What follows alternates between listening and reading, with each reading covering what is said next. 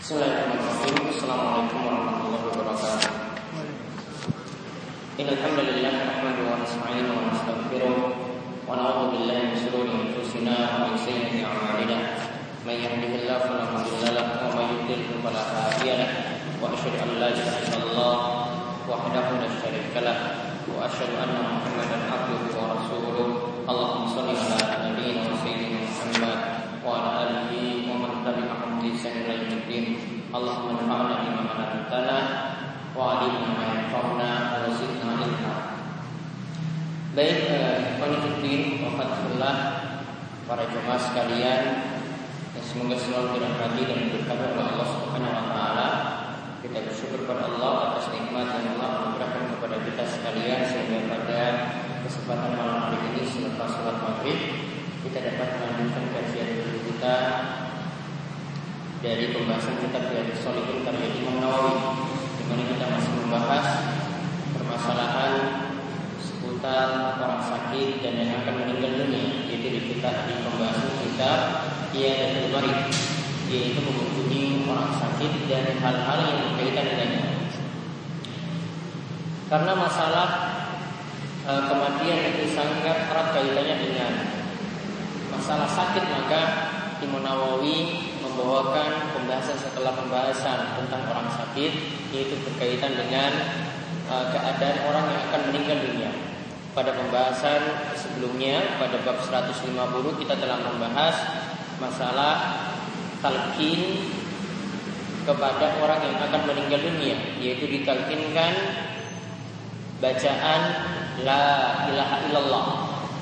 Ini sebagaimana disebutkan dalam hadis Misalnya dalam hadis Mu'ad Rasulullah sallallahu alaihi wasallam itu bersabda, "Man kana akhiru kalamihi la ilaha illallah dakhala jannah." Siapa yang akhir perkataannya adalah kalimat la ilaha illallah, maka dia akan masuk surga.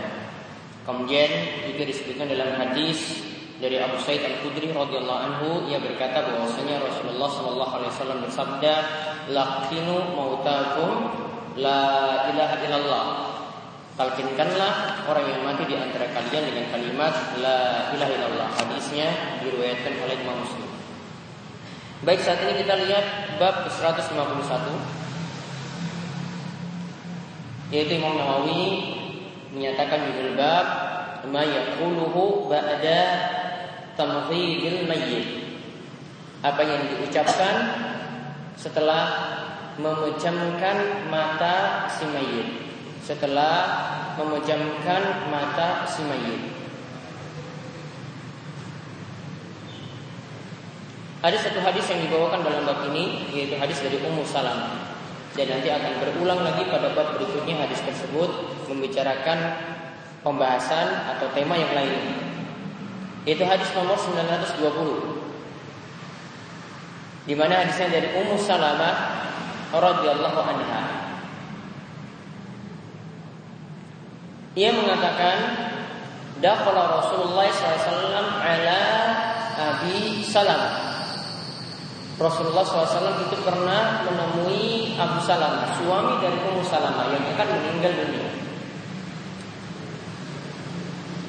Waqad syakka basaruhu. Dan ketika meninggal dunia tadi Dia sudah meninggal dunia Syakka basaruhu Matanya terbuka Fa'afmadahu kemudian Rasulullah SAW menutup mata dari Abu Salamah. Jadi ketika meninggal dunia matanya masih dalam keadaan terbuka. Kemudian SAW menutup matanya tersebut. Kemudian Nabi SAW itu bersabda semua kal. Inna ruha idza ubida tabi'ahul basar. Jika roh itu dicabut Ya, jika roh itu dicabut, maka pandangan itu akan mengikutinya. Jika roh itu dicabut, maka pandangan itu akan mengikutinya. Maka matanya tadi mengikuti ruhnya ketika akan dicabut. Kemudian fatuhan nasu min ahlihi. Kemudian gaduhlah keadaan keluarga dari Abu Salamah tadi karena tahu Abu Salamah itu meninggal dunia. Fakal Maka ketika keadaan gaduh seperti itu, Nabi SAW itu mengatakan kepada mereka, La tad'u ala anfusikum illa bifayri. Janganlah kalian berdoa untuk diri kalian. Janganlah kalian berdoa untuk diri kalian kecuali doa kebaikan. Fa innal malaikata yu'minuna ala ma taqulun. Karena saat-saat itu malaikat akan mengaminkan apa yang kalian katakan ketika itu. Jadi kalau saat meninggal dunia itu doanya jelek, maka malaikat akan mengabulkannya. Kalau saat meninggal dunia tadi keluarganya tadi doakan baik, maka malaikat juga akan mengabulkannya. Jadi dikatakan fa innal malaikata yu'minuna ala ma taqulun. Malaikat ketika itu akan mengaminkan apa yang kalian ucapkan. Semua Kemudian Nabi SAW itu mengatakan pula setelah itu yaitu beliau mendoakan pada Abu Salamah. Beliau mendoakan Allahumma gfir li Abi Salamah. Ya Allah, ampunilah kesalahan-kesalahan dari Abu Salamah. Warfa darajatahu fil mahdiyin dan tinggikanlah derajatnya di mahdiyin yaitu di akhirat nanti saat bertemu dengan Allah. Wakhluflu wakhlufhu fi akibi fil ghabirin. Dan berilah ganti kepadanya Ya berilah ganti atas kematiannya dengan ganti yang baik. Wakfir lana walahu dan ampunilah kami. Dan juga dia yaitu Abu Salamah ya Rabbal alamin wahai Rabb semesta alam wafsah lahu fi qabrihi luaskanlah kuburnya. Wa nawwir lahu fihi dan berilah cahaya untuk kuburnya. Rawah Muslim. Hadis ini diriwayatkan oleh Imam Muslim.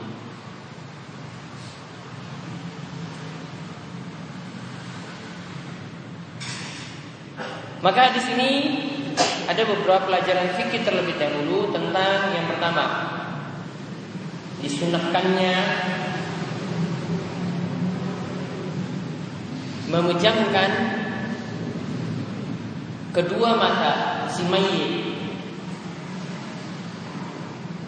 Ya, disunahkannya memejamkan kedua mata si mayit saat dia telah menghembuskan nafas terakhir. Jadi ketika sudah meninggal dunia tadi keadaan matanya itu terbuka, maka disunahkan matanya itu ditutup sebagaimana fi'il atau apa yang diperbuat oleh Nabi Shallallahu Alaihi Wasallam. Kemudian faedah yang kedua disunahkan yaitu disunahkan pula bagi keluarga si mayit untuk mendoakan kebaikan atau yang hadir ketika itu mendoakan kebaikan untuk si mayit. Tentang hal ini dikatakan oleh Imam Nawawi disebutkan dalam kitabnya Al-Majmu' Syarh Al-Hazab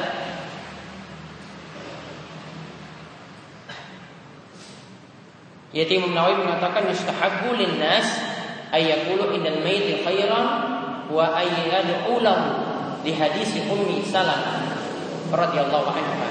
Disunahkan bagi orang-orang untuk berkata yang baik atau mendoakan kebaikan untuk si mayit. Hal ini berdasarkan hadis Ummu Salamah sebagaimana yang tadi telah disebutkan.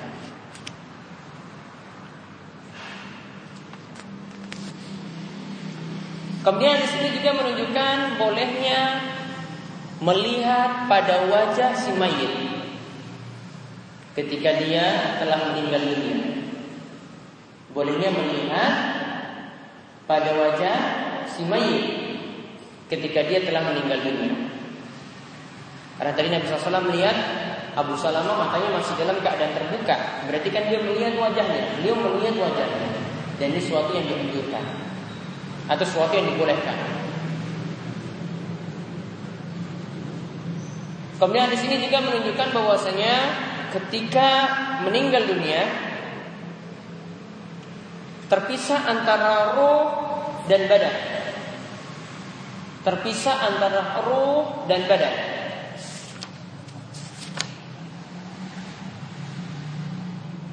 Karena dalam hadis dikatakan inna ruha idza qubida. Ketika ruh itu dicabut, berarti saat itu badan dan ruh itu terpisah. Ya berarti saat itu badan dan ruh seseorang itu terpisah. Dan itulah yang terjadi ketika seorang itu wafat atau meninggal dunia. Kemudian di sini juga menunjukkan yang eh, yang berikutnya dilarang bagi orang yang hadir untuk membuat kegaduhan atau bersuara keras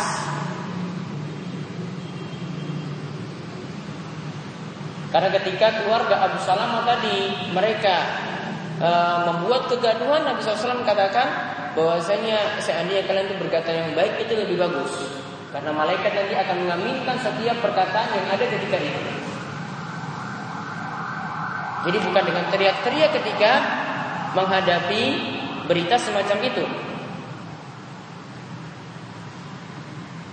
Karena di sini dikatakan oleh para ulama yaitu dikatakan dalam Tauhidul Ahkam ya ini syarat Bulughul Maram karena hadis ini juga ada dalam kitab Bulughul Maram saat Abu Salamah itu meninggal dunia, keluarganya itu melakukan apa yang menjadi tradisi orang-orang jahiliyah. Ya tradisi orang-orang jahiliyah yaitu buat gaduh, teriak-teriak, tanda tidak sabar. Maka ketika itu Nabi SAW menasihati jangan lakukan seperti itu, jangan lakukan seperti apa yang dilakukan oleh orang jahiliyah.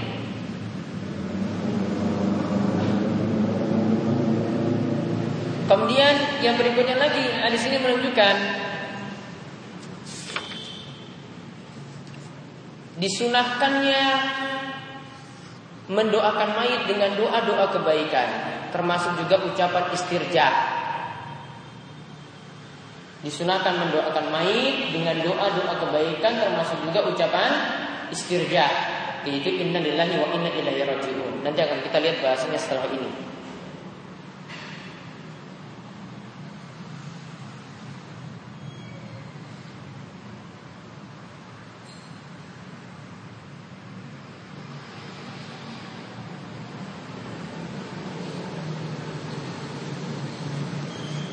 Kemudian di sini juga menunjukkan faedah yang lainnya, malaikat akan hadir untuk mengaminkan doa dari keluarga mayit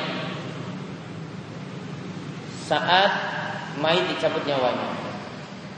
Malaikat itu akan hadir ketika itu untuk mengabulkan ya, doa dari keluarga mayit saat mayit itu dicabut nyawanya.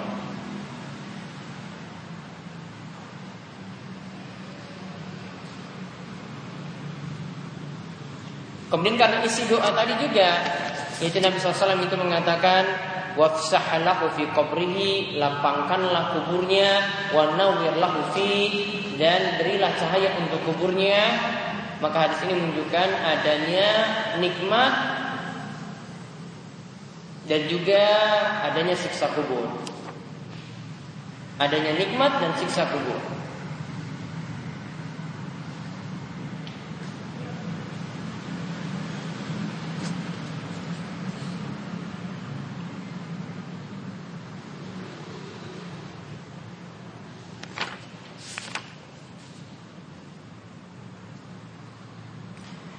Dan hadis ini juga menunjukkan bahwasanya roh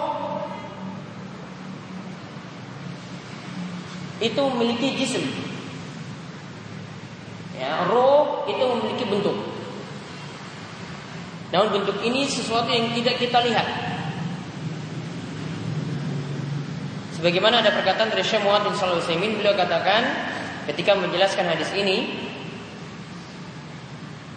yaitu dalam syarah Riyadhus Shalihin Beliau katakan bahwasanya ketika manusia itu meninggal dunia, maka umumnya ya ini ingat ya ini umumnya roh tadi itu keluar dari badan dan ketika itu roh tadi nanti akan uh, maaf tadi pandangan tadi akan mengikuti ruh tersebut. Pandangan tadi itu akan mengikuti ruh tersebut. Ini umumnya seperti itu. Makanya umumnya orang meninggal dunia itu matanya terbuka seperti tadi. Saya katakan sini fil ghalib, umumnya. Berarti ada keadaan yang jarang seperti itu. Namun umumnya ya ketika roh itu dicabut, pandangan itu mengikuti roh tadi. Lalu beliau katakan anna roh iza kharajat minal badan laha jism. Ketika roh itu keluar dari badan tadi, maka roh tadi itu memiliki jism. Lakin jism la yarahun nas. Namun bentuknya tadi tidak dapat dilihat oleh manusia. Karena tadi dapat dilihat tadi oleh si mayit ya dan juga oleh malaikat yang nyabut. Ya namun ya yang lainnya tidak dapat melihatnya. Jadi yang dapat melihat yang kata Syekh la yarahu illal mayyit wal malaikah faqat. Yang dapat melihatnya itu cuma mayit dan malaikat saja ketika itu.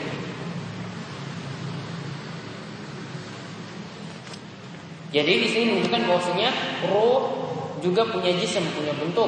Sama seperti badan kita itu juga punya bentuk. Namun untuk roh itu sendiri tidak bisa kita uh, mengira-ngira bagaimanakah bentuknya. Apakah itu warna putih atau bagaimana kita tidak mengetahuinya. Ini suatu hal yang baik. Kemudian kita lanjutkan bab ke 152. Bab mayyaqulu minal mayyit wa mayyaqulu man mata lahu mayyit. Yaitu apa yang diucapkan di sisi mayit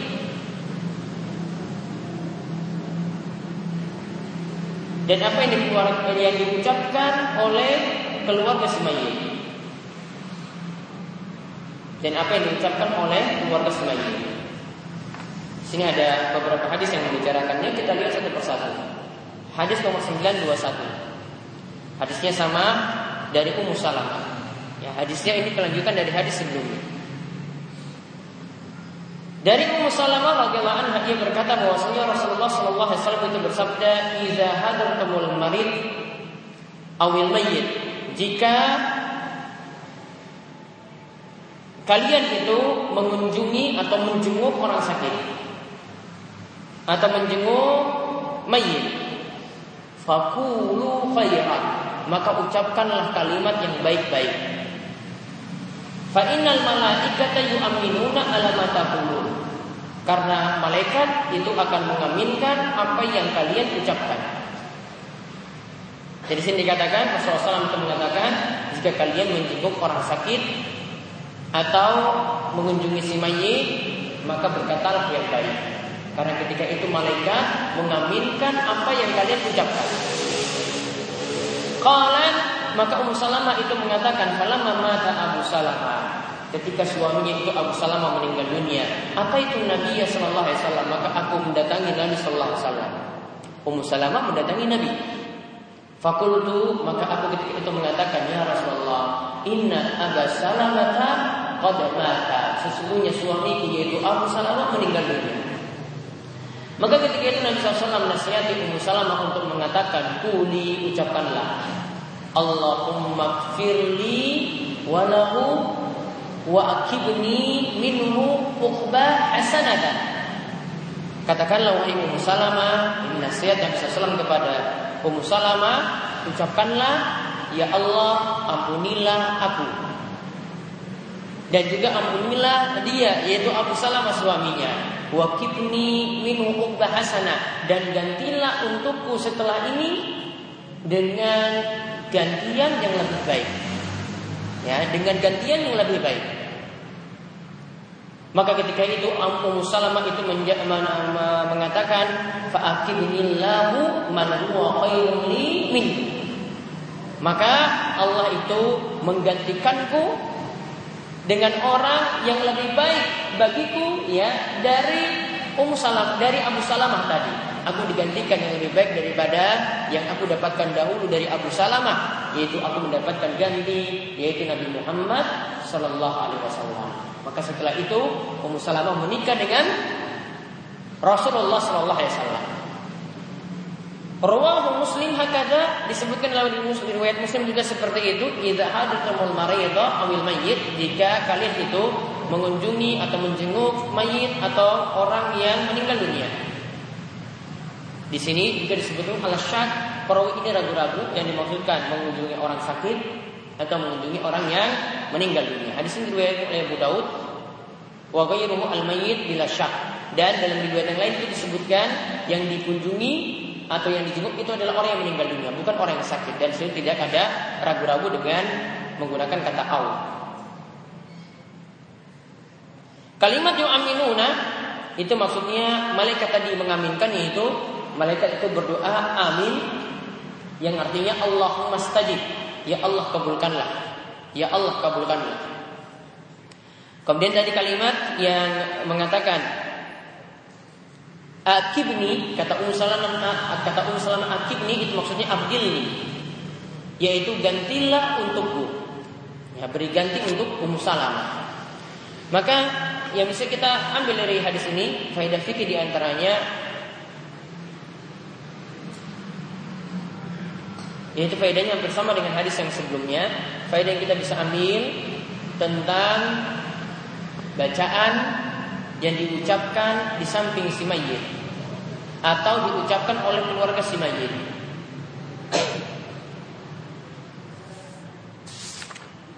Yaitu diucapkan doa ampunan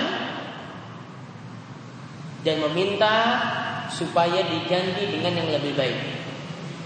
Dan meminta supaya diganti dengan yang lebih baik.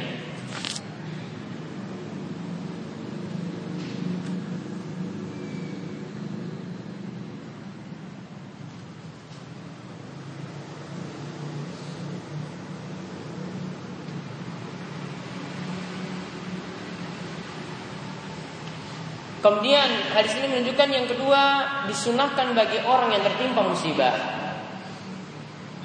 untuk banyak meminta tolong kepada Allah.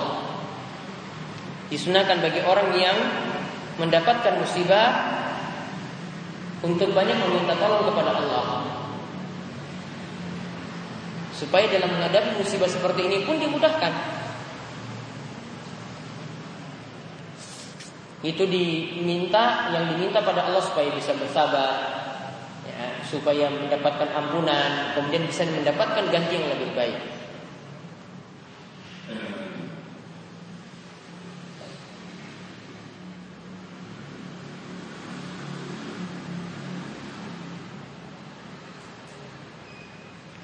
Kemudian hadis ini menunjukkan tentang balasan bagi orang yang memenuhi petunjuk Rasul Sallallahu Alaihi Wasallam atau mengikuti petunjuk Nabi Sallallahu Alaihi Wasallam, terutama ketika mendapatkan musibah. Namun secara umum siapa saja yang mengikuti petunjuk Nabi SAW maka mendapatkan balasan. Seperti di sini Ummu Salamah yang mengamalkan apa yang Nabi SAW tadi perintahkan untuk memintakan ampunan untuk dirinya dan juga Abu Salamah dan juga berdoa supaya mendapatkan ganti yang lebih baik. Akhirnya Allah penuhi permintaannya tersebut, Ummu Salamah diganti dengan yang lebih baik.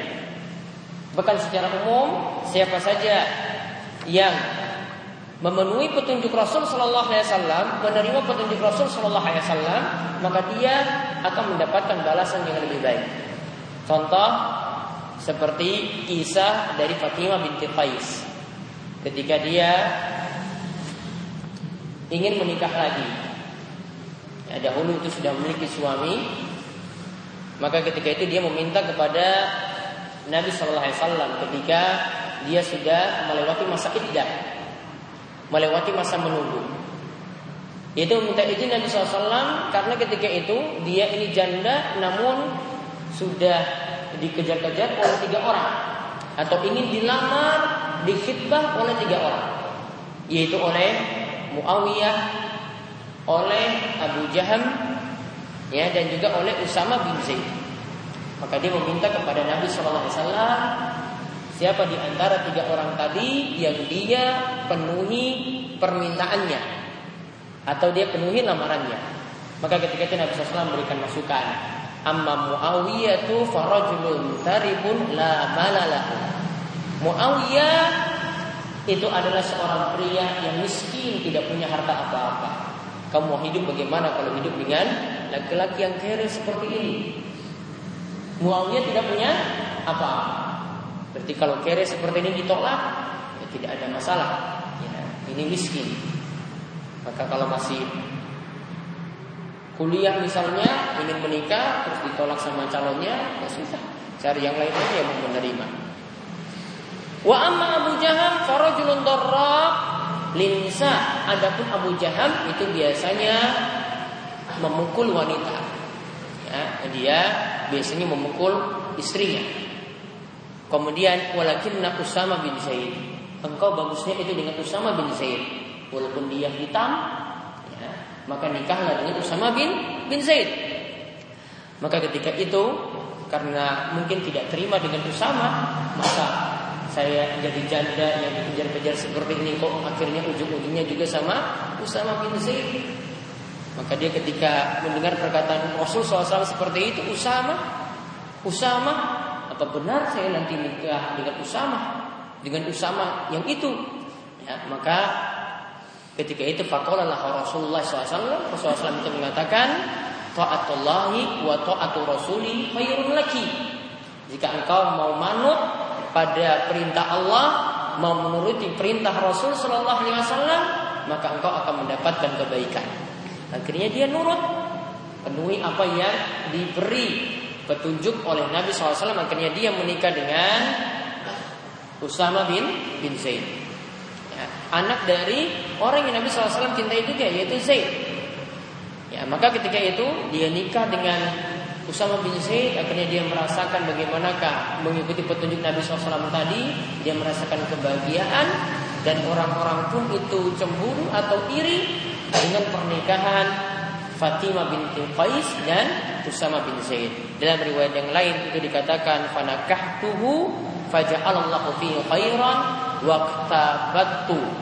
Ya, aku pun menikah dengan Usama, maka Allah itu memberikan baginya kebaikan dan akhirnya orang-orang itu hittah ya, orang-orang itu iri karena pernikahanku atau pilihanku itu menikahi Usama bin Zaid tadi. Maka setiap orang yang memenuhi perintah Rasul SAW maka akan mendapatkan kebahagiaan seperti itu atau mendapatkan gantian yang lebih baik. Seperti tadi Ummu mengikuti apa yang Nabi SAW itu katakan doakan kebaikan untuknya kemudian meminta kebaikan lagi ampunan juga bagi suaminya. Abu Salamah dahulu ya kemudian supaya mendapatkan ganti yang lebih baik dia tunaikan doa itu akhirnya mendapatkan apa yang disebutkan tadi. Yaitu dia mendapatkan ganti dapat menikah dengan Nabi Shallallahu Alaihi Wasallam. Kemudian masih sama juga hadis 922 dari Ummu Salam. Ia mengatakan, "Sami itu Rasulullah SAW yaqul." Aku mendengar Rasulullah SAW itu bersabda, "Ma min abdin tusibuhu musibatu fayaqul." Tidaklah seseorang itu mendapatkan suatu musibah. Ingat di sini musibahnya umum. Ya, musibah bisa jadi keluarganya meninggal dunia, bisa jadi ya musibahnya adalah ya, barangnya itu hilang. Musibahnya umum atau sesuatu yang tidak menyenangkan untuk dirinya. Maka ketika itu dia mengucapkan innalillahi wa inna ilaihi rajiun eh, mengucapkan ucapan istirjah innalillahi wa inna ilaihi rajiun dalam mengucapkan Allahumma jurni fi musibati wa akhlif li khairan minha Allahumma ajurni fi musibati wa khlif li khairan minha. Ya Allah, berilah ganjaran untuk musibah yang menimpaku ini. Wa khlif li khairan minha dan gantilah dengan yang lebih baik. Maka di sini dikatakan oleh Nabi SAW, "Illa ajra Allah Taala fi musibatihi Melainkan nanti Allah akan memberikan ganjaran untuk musibahnya. Wa khairan dan akan digantikan juga dengan yang lebih baik dari yang telah hilang dari dirinya. Qalat maka Ummu Salamah itu mengatakan falamma Abu Salamah. Maka ketika meninggal Abu Salamah qultu kama amarani Rasulullah SAW aku mengucapkan seperti apa yang Rasulullah SAW perintahkan kepadaku. Li Rasulullah sallallahu alaihi wasallam. Maka akhirnya Allah memberikan ganti untukku, aku mendapatkan gantian yang lebih baik, suami yang lebih baik, yaitu mendapatkan ganti Rasulullah Sallallahu Alaihi Wasallam. Hadis ini diriwayatkan oleh Imam Muslim. Maka bagi yang meninggal, bagi yang ditinggal mati, keluarga yang tinggal mati atau istri yang tadi tinggal mati suaminya, maka dia bisa membaca doa ini, yaitu Innalillahi wa Inna Ilaihi Rajiun. Dia pasrah pada Allah. Sesungguhnya semuanya itu milik Allah dan nanti akan kembali kepada Allah. Kemudian dia membaca lagi Allahumma ajurni fi musibati wa akhlif li khairan minha. Ya Allah, berilah ganjaran atas musibah yang menimpaku dan gantilah dengan gantian yang lebih baik. Maka insya Allah dia akan mendapatkan apa yang janjikan, dia akan dapat pahala dan juga akan mendapat gantian yang lebih baik dan ini sudah dibuktikan oleh Ummu Salamah. Dan ini juga jadi dalil bahwasanya ini saran bagi yang ingin melakukan poligami. Maka ketika dia ingin mencari pasangan yang berikutnya, maka hendaklah dia pilih yang lebih baik. Ya. Atau misalnya dia seorang wanita itu ketika cerai atau tinggal mati suaminya, maka dia pilih yang lebih baik. Ya, jangan sampai dia menyesal ternyata yang dia pilih yang kedua ternyata lebih jelek daripada yang pertama. Akhirnya dia nanti akan menuai penyesalan. Karena di sini ya Ummu Salamah itu meminta gantian yang lebih baik akan mendapatkan ganti yang lebih baik. Dan ini dia tidak perlu lagi mengungkit-ungkit lagi ya dulu Abu Salamah itu seperti ini seperti itu tidak. Karena dia mendapatkan ganti yang lebih baik yaitu Nabi Muhammad Shallallahu Alaihi Wasallam. Adapun masih kaitannya dengan bab ini, insya Allah akan kita bahas pada pertemuan selanjutnya. Sebelum ditutup ada pertanyaan? Ya.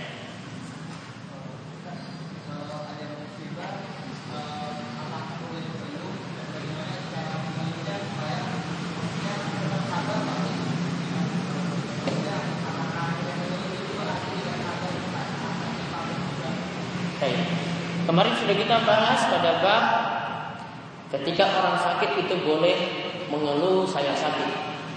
Untuk penyakitku sakitnya itu di sini. Ya. Boleh mengatakan seperti itu. Namun dengan catatan tidak sifatnya itu tidak me, menolak atau bukan menunjukkan tidak terima dengan takdir. Kalau dia mengucapkan kata-kata seperti itu eh, sebagai tanda tidak terima dengan takdir, kok saya dapat musibah seperti ini, Kok saya dapat sakit seperti ini? Maka itu yang tidak dibolehkan. Namun cuma sekedar memberitakan saja, menginfokan saja masih sah atau boleh-boleh saja. Ada lagi? Ya. Soalnya kita kecelakaan ditabrak mobil. Habis itu mobil kita kan ditabrak, terus orang yang nabrak itu mau ganti. Terus kita tahu dia Habis dia kita udah udahlah ganti aja berapa aja, terus dia nggak mau, tetap nggak mau. Apa yang harus kita lakukan? Apa kita harus memerangi dia? Baca doa tadi dengan lembu ini yang Allahumma qulna fi musibati wa khulfi khairan minha mudah-mudahan dapat ganti yang lebih baik. Kemudian yang kedua ya kalau mau bersabar maka itu lebih baik. Namun kalau ingin mendoakan bisa mendoakan jelek namun tidak boleh melampaui batas karena ketika itu kita terzolimi. Setiap orang yang terzolimi, ya doanya itu mustajab. Kalau dikatakan doanya mustajab, berarti dia boleh doakan juga kejadian pada orang lain. Namun kalau dia doakan yang baik, maka malah itu lebih bagus. Bahkan kalau dia bersabar, itu lebih bagus. Ada lagi? Ya.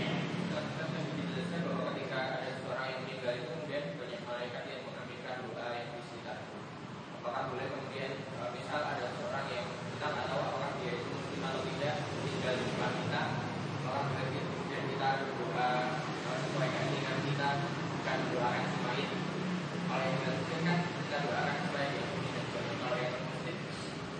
Walau alam tadi doa yang disebutkan di sini ini kaitannya dengan semayit. Ya, jadi kaitannya dengan semayit. Ketika kita doakan kebaikan-kebaikan untuk semayit maka akan mudah dikabulkan. Nah, ini ada kaitannya dengan semayit. Bukan doa yang di luar dari bahasa tersebut. Karena kalau lihat dari tekstual hadis menyatakan itu. Ada lagi? Oke, saya yang sampaikan mudah-mudahan bermanfaat. Subhanallah wa bihamdika, asyhadu an la ilaha wa atubu Assalamualaikum warahmatullahi wabarakatuh.